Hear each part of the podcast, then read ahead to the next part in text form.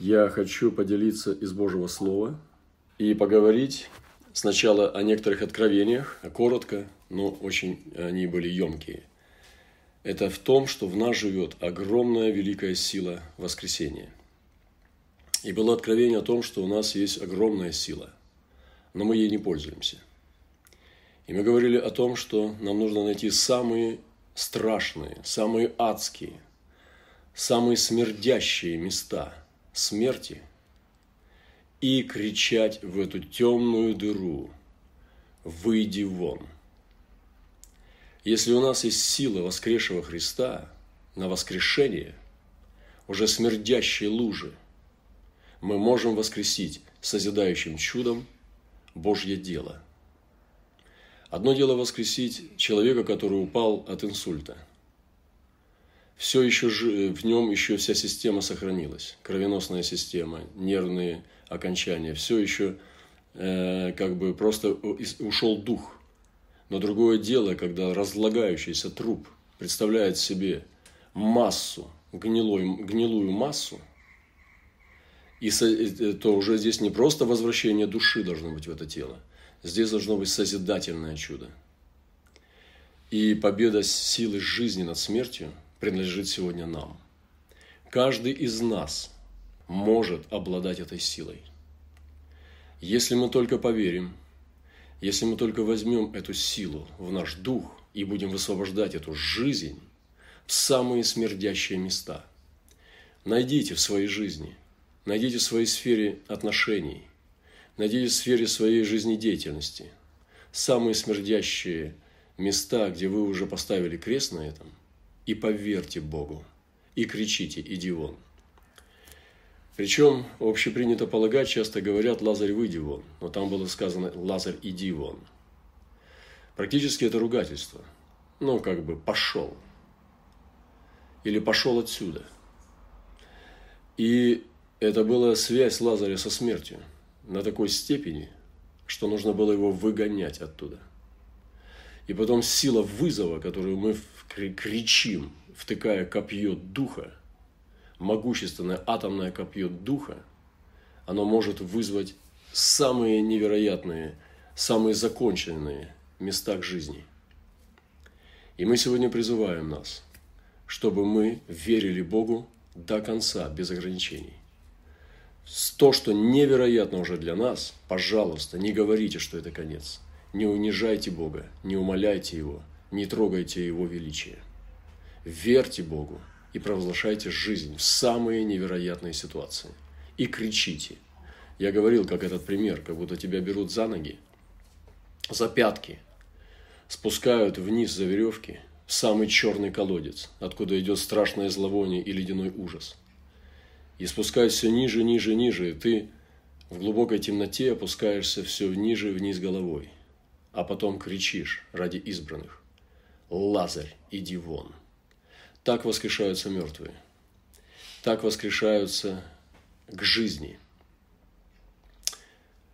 Следующее. Бога есть хранилище, которое Он еще не открыл. У Бога есть хранилище для этого дня. И Писание говорит, что Бог богатой милостью по своей великой любви, который нас возлюбил, Он посадил нас во Христе на небесах, дабы явить в грядущих веках это было написано 2000 лет назад, в грядущих веках, преизобильное богатство благодати своей в благости к нам во Христе Иисусе. Значит, Он открыл сегодня нам, открывает то, что апостолы не имели. Что имеем мы, чего не имели апостолы? Они не имели таких разворачивающихся событий откровения, которые мы сегодня имеем. Они не имели фактов исполнившихся пророчеств, которые мы с вами имеем. Мы сегодня имеем с вами историю. Мы сегодня с вами имеем жизнь, потому что прямо сейчас мы совершаем с вами откровение. И мы сегодня служим. В отличие от них, которые находятся уже на небесах, и они не меняют эту землю буквально, мы с вами имеем преимущество. И поэтому у Бога есть залежи, определенный ресурс, который мы еще не открыли. Нам нужно прикоснуться к этому банку, и мы говорили, что на два типа хранилищ делятся небеса для нас. Это первое, это то, что мы сегодня увеличиваем с вами через наш труд. И то, что Бог еще не открыл. И я понимаю, что для каждой церкви сейчас у Бога есть еще в хранилище определенные сокровища и определенная мера даров, которая еще не пришла на нас. Пожалуйста, получите код доступа и сделайте эту божественную синхронизацию с этим небесным банком, чтобы вы могли обналичить свою силу. Многие люди перестали верить. Они перестали надеяться. Они поставили на свою жизнь крест, они просто живут и верят, что Бог их благословляет в пути, по дороге, в спину. Но нам нужно сегодня встретить это благословение инициативой. И я сравнивал эту невесту, многих невест, которые сегодня есть на планете, с фригидной невестой. Женщине, женщина, которая любит, ну, она привыкла к своему жениху. Она с ним, но она фригидна. Он хочет выражать свою страсть. Ей он не интересен в этом смысле. И поэтому нету детей. И поэтому сегодня нам нужно высвободить нефригидных невест, которые просто по умолчанию принимают любовь, рожают детей, но без особого интереса. Жених желает страстную невесту. Жених желает такую невесту, которая ищет его любви. Первое. Она ищет его даров. Она ищет его богатства. И поэтому сегодня наступает время инициативы церкви. Церковь должна проявить инициативу в том, чтобы взять сокрытые сокровища. Входил ли ты в сокровищницы снега и града, которые я берегу на время смутное, говорит Иову Господь. То есть есть у него сокровища. Конечно, речь идет не о снеге и не о граде, вы понимаете. Не о снежинках, не о тоннах льда. Речь идет о сокровищах, которые будут открываться в последние дни. И сегодня они лежат для нас, лично для тебя, лично для церквей поместных, лично для братства, лично для планеты – который Он сегодня приготовил. Там не только подарки, там есть также и суды. Но мы сегодня должны иметь доступ к этим сокровищам, потому что это наделяет нас силой, властью и э, ресурсом для совершения того служения, которое Господь сегодня нам предназначил совершить. Хочу коротко помолиться а также сейчас этим словом, вот этими двумя откровениями. Они очень сильно идентичны – Этой же силой самой мы можем брать мертвых лазарей, и там, где мы уже поставили крест, силой воскресения, используя тот ресурс, который еще не открыт, забрать все то, что нам принадлежит в Боге. И я думаю, что это радует сердце нашего Господа. Отец во имя Иисуса, мы соглашаемся принять эту силу. Дай нам этот ключ и дай нам этот код, чтобы мы могли приступить к этим сокровищам – и возобладать ими в Боге нашем и Господе Иисусе Христе. Слава Ему! Аллилуйя! Аминь! Я приступаю к дальнейшему изучению. Э, сейчас я поделюсь о апостольском измерении для церкви. Будет небольшое учение. Итак, когда мы смотрим, например, апостольской церкви, мы смотрим на себя – мы смотрим, и у нас возникает противоречие. Могу ли я стать апостольской церковью? Давайте представим себе пример. Небольшой город, не столичный, не апостольский. Небольшая община с ограниченным числом даров, с ограниченным э, э, финансовым уровнем, с ограниченным ну, числом людей, которые, может быть, чем-то знамениты в этом мире, сильны, известны. Пастор не апостол. Как же быть? Могу ли я быть апостольской церковью? И ответ – да, если я войду под апостольскую мантию. Представьте себе сапожни, семья сапожников, которые прожили уже в поколениях, делая обувь. И вот их старший брат становится президентом. Они по умолчанию могут избрать два пути – продолжать оставаться семьей сапожника, или же сказать, нет, мы семья президента, все прошлое не в счет. И здесь все дело в мышлении, как мы перетекаем под мантию, где есть движение, или мы остаемся на ресурсах внутренних, на ресурсах внутренней церкви. И сегодня Господь желает, чтобы мы перетекли и пользовались теми ресурсами апостольского измерения, чтобы внести апостольскую составляющую в нашей церкви. Апостольскую и пророческую составляющую, которая суть – это апостольское видение. Даже небольшая община в небольшом периферийном городе может иметь апостольское видение. Мы говорили о тех четырех молитвах апостольской церкви, которые делают нашу церковь апостольской. Это апостольские стратегии, апостольские инструменты и ресурсы. И когда ты берешь даже с небольшой общины простого члена церкви, а он на самом деле наделен, этот человек, он находится на передовой э, в этом прогрессе тела, в теле Христа. Он имеет откровение, он ходит не в, не, не в прошлом, а ходит в будущем, то мы видим, что на нем есть апостольская мантия. И вы знаете, что пророки это не было так, что было обязательно их было много. Да, Елисей уже стал делать школы пророков, то, что мы должны делать с вами. Но или я ходил один, но он был пророком.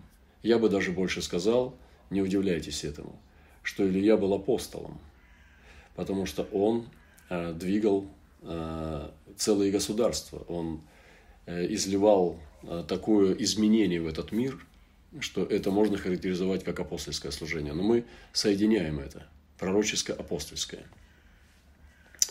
И вот, вот этот вопрос сегодня для нас очень актуален. Как перевести нашу церковь под апостольское измерение? Здесь работайте. Так же, как у нас было раньше такая как бы ну, проблема, когда не было моста между двумя островами – мы не могли перейти некоторые церкви из мышления репцентра в мышление полноценной церкви. И со временем, через годы, э, кто-то преодолел этот барьер и смог построить и перейти, перевести народ свой из мышления репцентра в мышление полноценной христианской церкви. Также и здесь более серьезная э, именно проблема, более серьезный барьер. Это перевести из поместной церкви, управляемой пастором, перевести церковь в апостольское измерение. Поэтому я сегодня делаю, бросаю вам вызов от Господа и во имя Господа, чтобы мы занялись этим вопросом. И чтобы все наши церкви мы перевели под апостольскую мантию. Работайте над этим, изучайте это, и вся наша мантия должна утолщиться, расшириться, усилиться и привести, перейти в другое качество. Еще раз я повторяю, это не обязательно огромное количество людей – Потому что мега-церкви могут быть суперпастором, но это не апостол. Но могут быть небольшие общины, которые очень сильно влияют и которые имеют по качеству своему апостольское качество и апостольскую составляющую. Э, мы не победим мир для Христа, пока не восстанут апостольские центры. И именно такие апостольские базы, как Антиохия, или Ефес, или Коринф, или Фессалоники, они позволили Павлу совершить невероятную работу в, в этой Римской империи. Это не были простые рядовые церкви, это были апостольские базы. И сегодня нам нужно, у нас возникают многие вызовы. Хочу сказать тоже о соединении с Израилем. Не забывайте, что церковь будет э, иметь полноту не без Израиля. Израиль будет с ней. Но обратно же, здесь не заклинание и не игра. Это действительно должно идти вместе. Поэтому продолжайте молиться за Израиль, благословлять Израиль, провозглашать над ним благословение, но этого недостаточно. Нужно также быть соединенным с ним духом, э, э, как органично быть соединенным. Поэтому проверяйте свое сердце, чтобы вы чувствовали Израиль, чтобы вы бежали с ним рядом. Поэтому не забывайте, не напоминайте себе, провозглашайте благословение, понимайте откровение об Израиле и молитесь за Израиль. Апостольская церковь имеет стойкость с гонением. Нужно найти непобедимую модель, чтобы эффективно работать в наших условиях гонений. Для меня лично это честь принять бесчестие ради Христа. Я буду принимать это как дар, буду принимать это как привилегию, как особую привилегию от Господа. Это быть поносимым и гонимым за Христа. Слава нашему Господу. И Очень важно сегодня создать э, среду для выявления даров и их взращивания. И Бог дал нам пять даров для оснащения святых. на дело служения. Помните, что все, что делает Бог, это не созидается, это не делается, это не строится, это рождается. Это должно проходить через наши родовые каналы. Это все происходит через Дух. Все настоящее Божие всегда проходит через Дух. Все настоящее Божие всегда имеет одну характеристику. Это было не сделано, это было рождено. Потому что сделать можно будильник, стаканчик, стол. Он не живой. Это изделие рук человеческих. Можно сделать даже общину христианскую, которая будет иметь вид церкви. Можно сделать прославление профессиональное, которое будет иметь вид поклонения. Но настоящее Божие рождается там, где участвует Дух. Поэтому рождайте. Такое место, которое очень сильно интересное.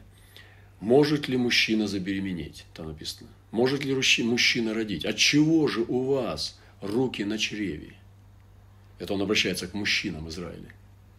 И я сегодня хочу сказать, что мужчины должны держать руки на чреве. Пусть это никого не смутит, но это хороший образ, потому что Павел сказал, что я в муках рождения, доколе не отобразится у вас Христос. Поэтому очень важно выявить, создать среду, где выявляются дары. Как мы можем выявить дары? Никогда не проповедуйте апостольское выше, чем пасторское. Пастор – это великий дар. Он сияющий изумруд. И что для вас важнее – сапфир, рубин или изумруд? Вы знаете, эти камни равноценны. Добавим туда еще алмаз. Есть э, сапфиры, которые гораздо дороже алмаза по своей чистоте. Есть предпочтение, люди любят рубин, этот красный, особенно голубиная кровь. И есть камни, такие как пастор и апостол, ни один не выше другого. Все они равны перед Господом, эти пять даров служения – Поэтому просто проблема в том, что выхолостилось служение пастора, и мы сегодня видим просто классическое, обыкновенное, что непомазанный пастор, не поставленный Богом, закончивший просто заведение какое-то, несет пасторское служение и на самом деле умоляет великое служение пастыря. Поэтому сегодня нам нужно вернуться к первоначальной апостольской модели и понять, что такое апостольская церковь. И представьте, что в нашем братстве есть около 12-15 пророков – которые просто находятся еще под землей, эти сокровища. Ну, допустим, назовем это изумрудами. И есть очень мощные, сильные, прекраснейшие слитки изумрудов под землей, такие как пророки, реальные пророки, которые слышат Господа, э, и видят Его видения, сны и так далее. Но это еще недостаточно. Очень важно высвободить это, найти способность и соз... нам создать среду для них, чтобы они выявлялись. Может ли пастор воспитать апостола? Да. Если пастор видит возникающий дар в своей церкви, который больше его ухватывает структуру, он лучше его может видеть проповедь открытого слова, для него это не угроза и не опасность. Для него это не маленький бунтарь, как у Саула был Давид. Он радуется, потому что это его, э, в его стане Бог нашел человека, который пойдет дальше. И пастор доводит этого человека до того уровня, который имеет сам. Он передает самое сокровенное, самое дорогое, что он имеет в сердце, и передает его дальше, как Иоанн Креститель.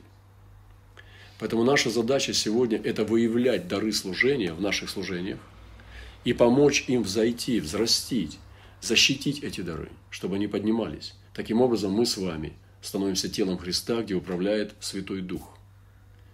И поэтому для меня большая радость, когда братья проповедуют – когда проповедуют хорошо. Я вижу, как поднимаются нас проповедники. И для меня это потрясающая радость. Я радуюсь, что такие братья и сестры. Если вы посмотрите на людей святилища, допустим, у нас в церкви, в нашей материнской церкви, то там будут и сестры, и замужние, э, и матери, и э, одинокие, и будут братья, и молодые, и взрослые – но кто преимущественно будет говорить, когда мы будем высвобождаться в свободе духа? Это не скажешь, потому что не имеет значения большого, через какую плоть говорит Святой Дух. Я лучше буду слушать молодую девушку, помазанную на этот предмет, чем э, просто опытного священника, который не помазан на это. Для меня не важно, через какую плоть говорит Господь, но чтобы дар был. И вот наша задача создать сегодня среду для даров, чтобы дары были обнаружены и открыты, чтобы каждый из нас служил в том даре, в котором Господь его предназначил от вечности. Вот это совсем другая природа церкви. И поэтому сегодня нам, ну, многим из нас нечего терять. Небольшая община во главе с пастором, со слабой вялой динамикой роста. Но что нам терять? Давайте мы переведем церкви в апостольскую природу, в апостольско-пророческую природу. Вы, вы через дары Божьи начнет народ высвобождаться и двигаться. Мы только обогатимся через это. Потому что бывает, знаете сами, порядок, который мы устанавливаем, он не несет жизни. Поэтому пришло время рисковать, пришло время обновляться, пришло время сегодня заменять природу ветхую э, новой. Слава нашему Господу! Поэтому рождайте новых младенцев, как рождаете сыновей и дочерей. Рождайте сегодня новые служения. Не делайте, не создавайте, не стройте, а рождайте. Сегодня также нужно э, вовлечение пророков. Пророки необходимы для роста святых.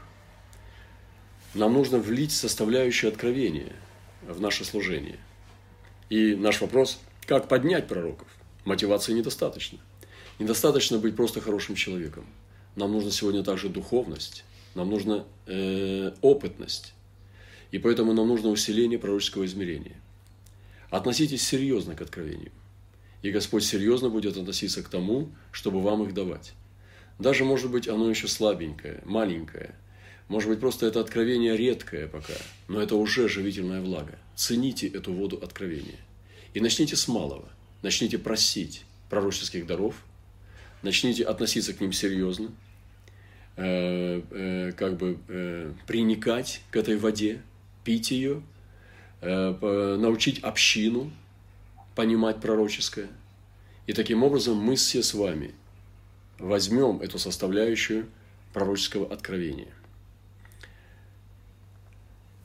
Апостольская церковь имеет структуру новых мехов – это апостольский порядок и устроение.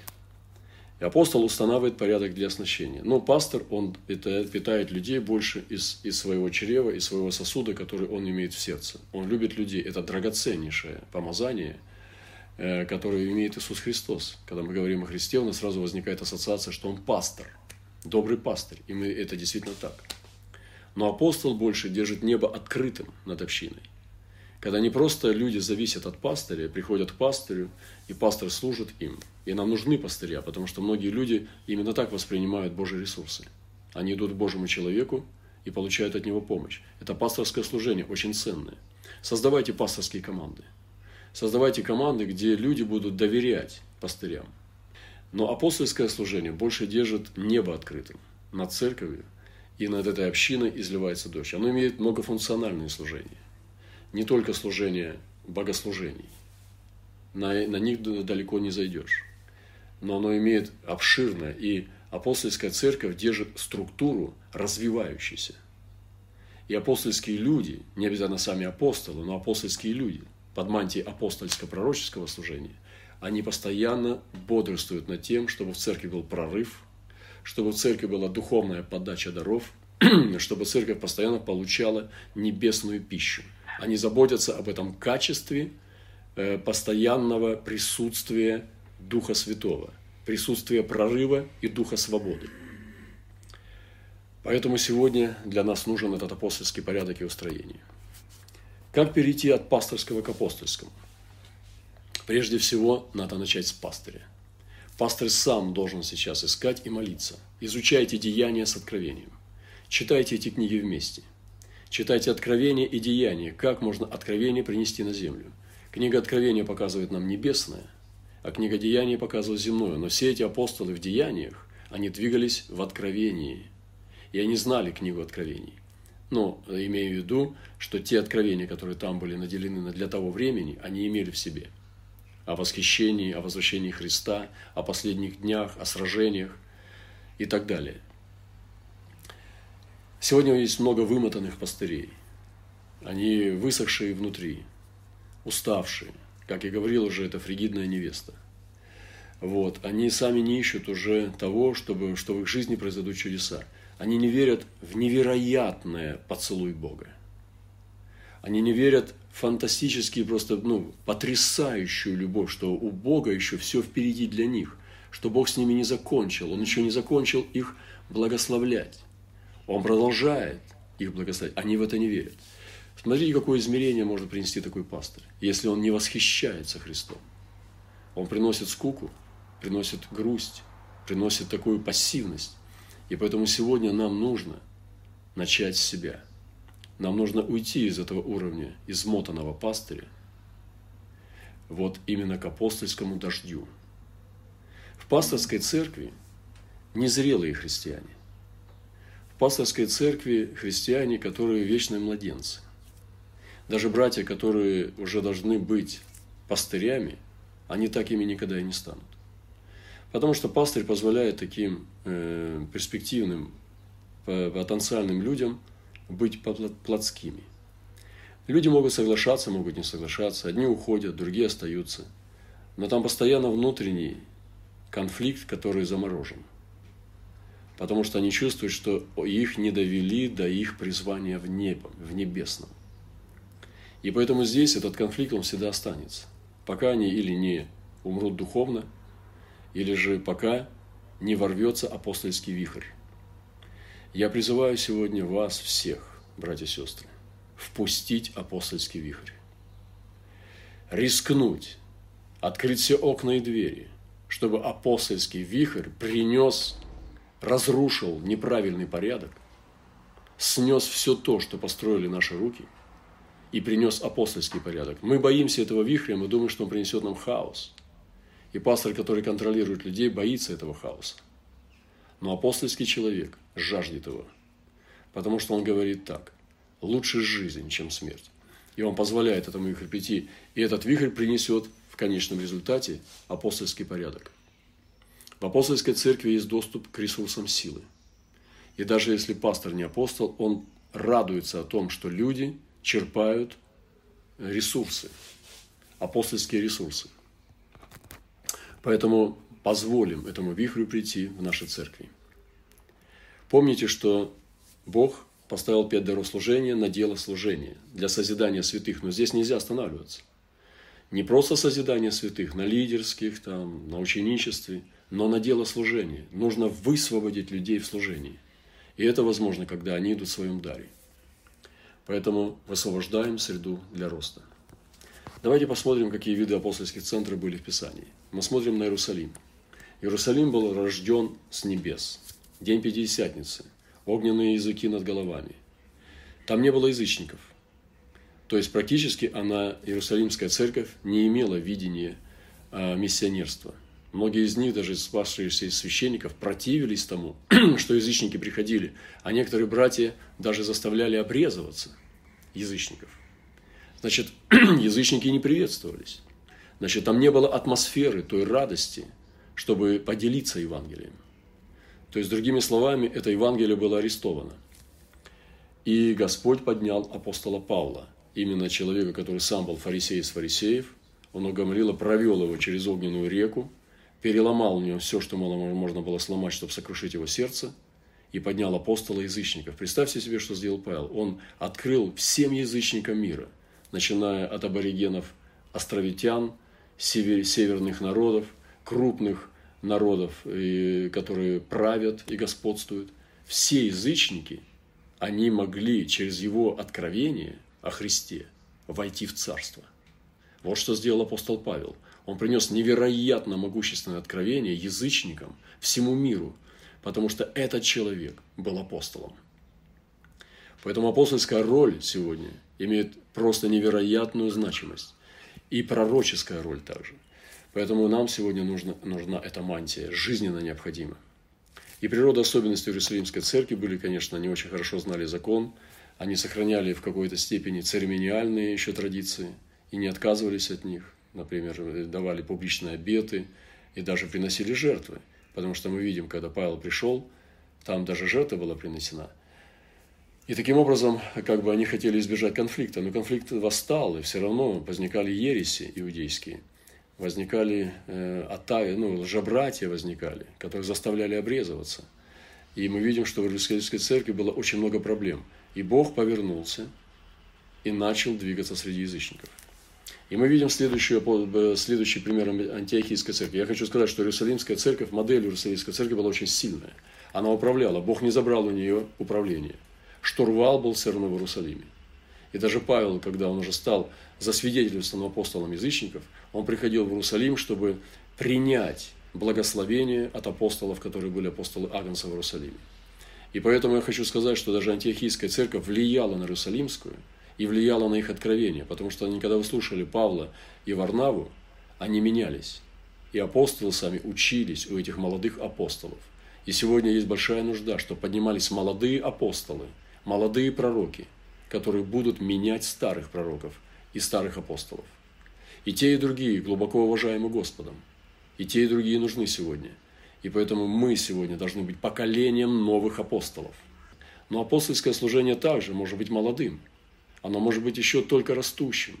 И поэтому нам нужно сегодня со всеми вами, я всех вас, дорогие братья и сестры, пастыря, люди святилища, я всех вас приглашаю в этот забег, в этот марафон, чтобы всем нам одеться в апостольскую мантию.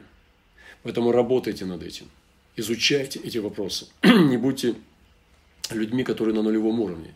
Мы должны войти в эту славу. Еще раз повторяю, это не многочисленность, это не знаменитость, это не грамотность, это вовлечение, это наделение.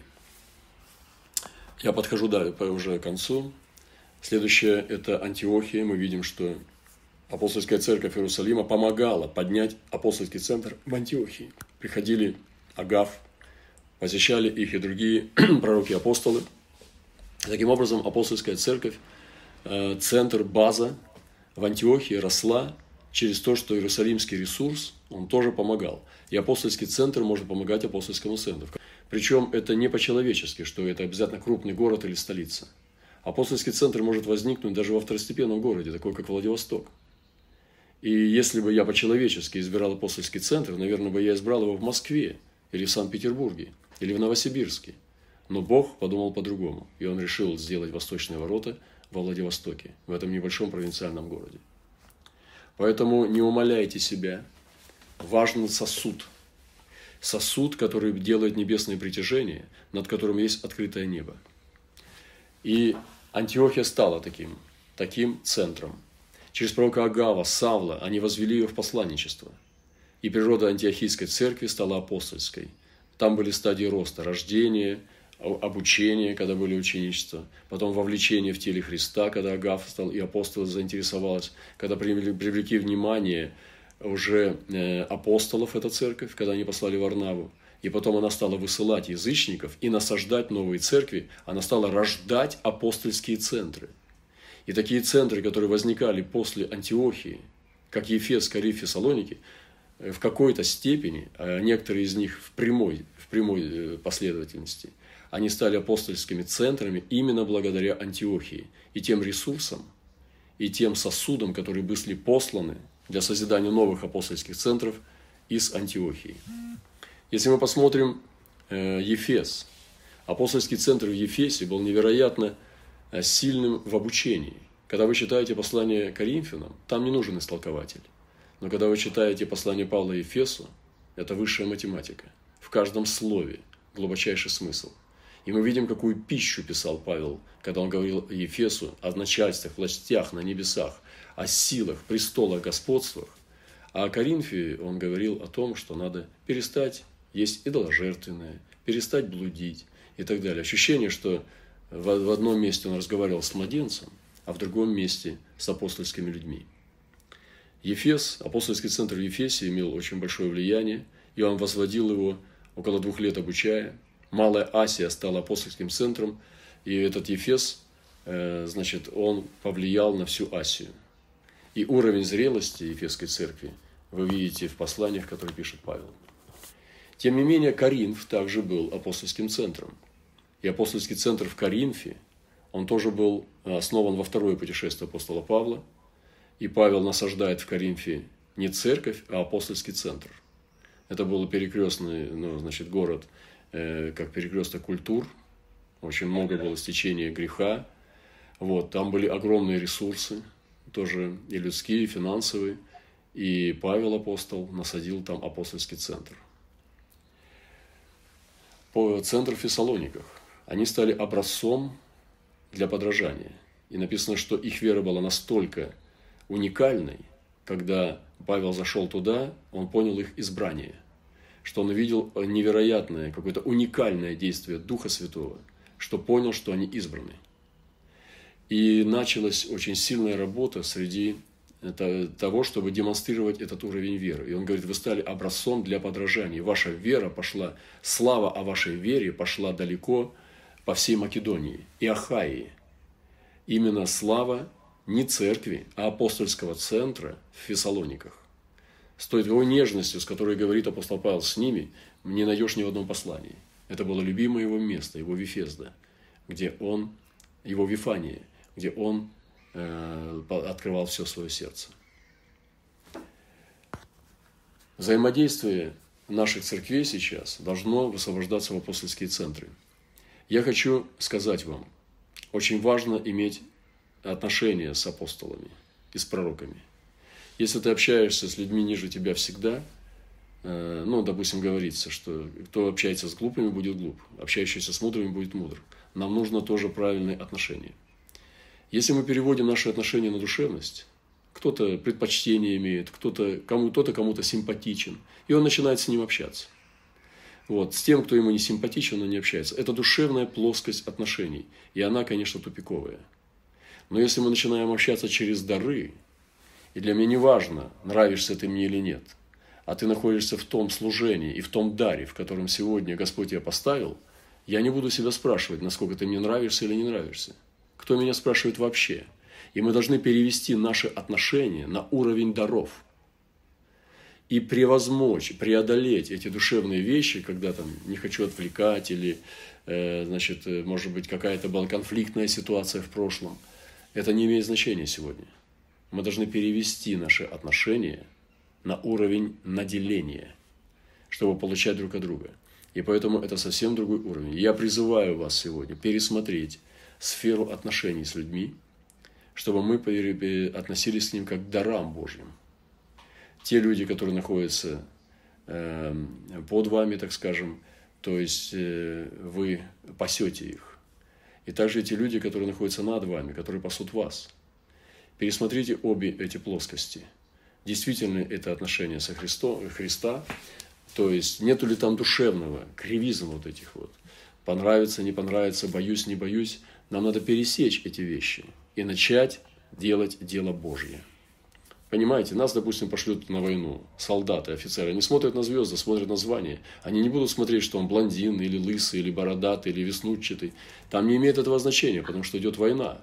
Все смотрят на, на, на должность и двигаются так, как должно, а не через душевные свои предпочтения. Поэтому переведите, пожалуйста, свои отношения на новый уровень. И чтобы взаимодействовать апостольскому центру с будущими апостольскими центрами – вы должны позволить большему вливанию в вас. Например, если мы не проявляем инициативу, потому что все больше и больше становится церквей и людей, то вы найдите, найдите возможность проявлять инициативу, чтобы быть вовлеченными. Понимаете? Я думаю, что Христос избирал апостолов, и из них из 12 трех, и из трех одного, не на пустом месте. Это не было просто э, на, на то, что душевно ему нравились люди. Он видел предназначение, он видел дары и избрание – Поэтому церкви должны укреплять друг друга. Мы сегодня должны соединить церковь с апостольским центром. И тогда есть усиление к целям Бога. И центры укрепляют друг друга. И мы подходим к концу на этот раз. Еще есть много что сказать, но я буду уже заканчивать. О том, что апостольский центр является образцом и примером веры. Ваша церковь, которая растет в апостольскую мантию, которая вливает апостольскую составляющую – она должна стать образцом веры для вашего региона и для тела Христа, как стали Фессалоники. Можно ли вашу веру назвать образцом? Можно ли сегодня, глядя на вашу жизнь, на вашу церковь, сказать, что вы можете стать образцом для подражания? Это делает апостольский центр. И одна из характеристик апостольского центра или апостольской церкви – это то, что она является примером. Это очень важно. Рассмотрите себя, рассмотрите ваших членов. Можем ли мы стать примером веры, той веры, которая является апостольско-пророческой верой. Слава нашему Господу. И поэтому сегодня для нас читайте фессалоникийцам тоже, как они стали образцом веры. В чем их было? Они были бедные, но невероятная вера, как они обратились к Богу живому от идолов. Об этом рассказывали все по всей Ахаи, по всей э, Македонии. Рассказывали об их вере. И говорит, Павел говорит, приходя в разные места, мне не надо было уже рассказывать о вас, потому что они сами рассказывали о том, как я к вам однажды пришел, и мне ничего не надо было уже им говорить, они сами об этом рассказывали, потому что это стало как притча, потому что Фессалоникская церковь со своей уникальной верой и жертвенностью стала образцом для подражания по всей Македонии и по всей Ахае. Братья и сестры, все дело в вере. Давайте мы поднимемся в жертвенности. Давайте мы восстанем сегодня и снова с силой будем напирать на царство тьмы. Да благословит нас Бог. Поэтому сегодня я провозглашаю рождение. Помните это, это слово – рождение, не стройка, не созидание, не какое-то, может быть, структурирование, рождение. Все, что рождается от Духа, имеет жизнь вечную. Поэтому нам нужно родить апостольские центры. И апостольский центр может родиться даже через пророчество. Иногда пророк может высвободить откровение – вы можете получить откровение, стоять на этом откровении и начать на нем строить. Потому что когда Господь высвободил Кифе, что он Кифа, и на, на, на нем он создал церковь свою, это было откровение. Поэтому переход в апостольскую мантию я объявляю сегодня, и мы должны совершить. Это в правлении. Вы помните молитву копий? Правление. Не только попрошайничать, но править с Богом, сотрудничать в воинствовании – созидание Божьего дома, как храма, в котором живет Бог. Посланничество. Делайте учеников, рождайте учеников. Сами двигайтесь из городов. Не пасите церковь одну множество лет. Если вы пасете одну церковь множество лет, вы не будете апостольским центром. Апостольский центр распространяет свое влияние и идет по новым местам, по новым городам. Апостольский центр воинствует, и церковь апостольская имеет военную природу. Она имеет природу армии, а не природу семьи. Э, семья есть. Мы очень любим. Я вижу невероятную любовь, но все равно мы солдаты, и этого не отнять. Апостольский центр воинствует за свою территорию. И он может даже давать помощь мирским структурам. Он может научать, он может обогащать. Даже наши небольшие общинки, они кормят людей. Но это не все. Не ограничивайтесь на этом не, не ограничивайте, расширяйте спектр, расширяйте диапазон вашей деятельности там, где работает, потому что одна из ярких характеристик апостольского центра и церкви – это эффективность. Она делает эффективно вещи. Поэтому пусть Бог благословит нас. Я на этом сейчас закончу. Пока. А сейчас мы прошли некоторые вещи. Наша задача сейчас не только теорию взять. Наша задача сейчас – это взять э, практику –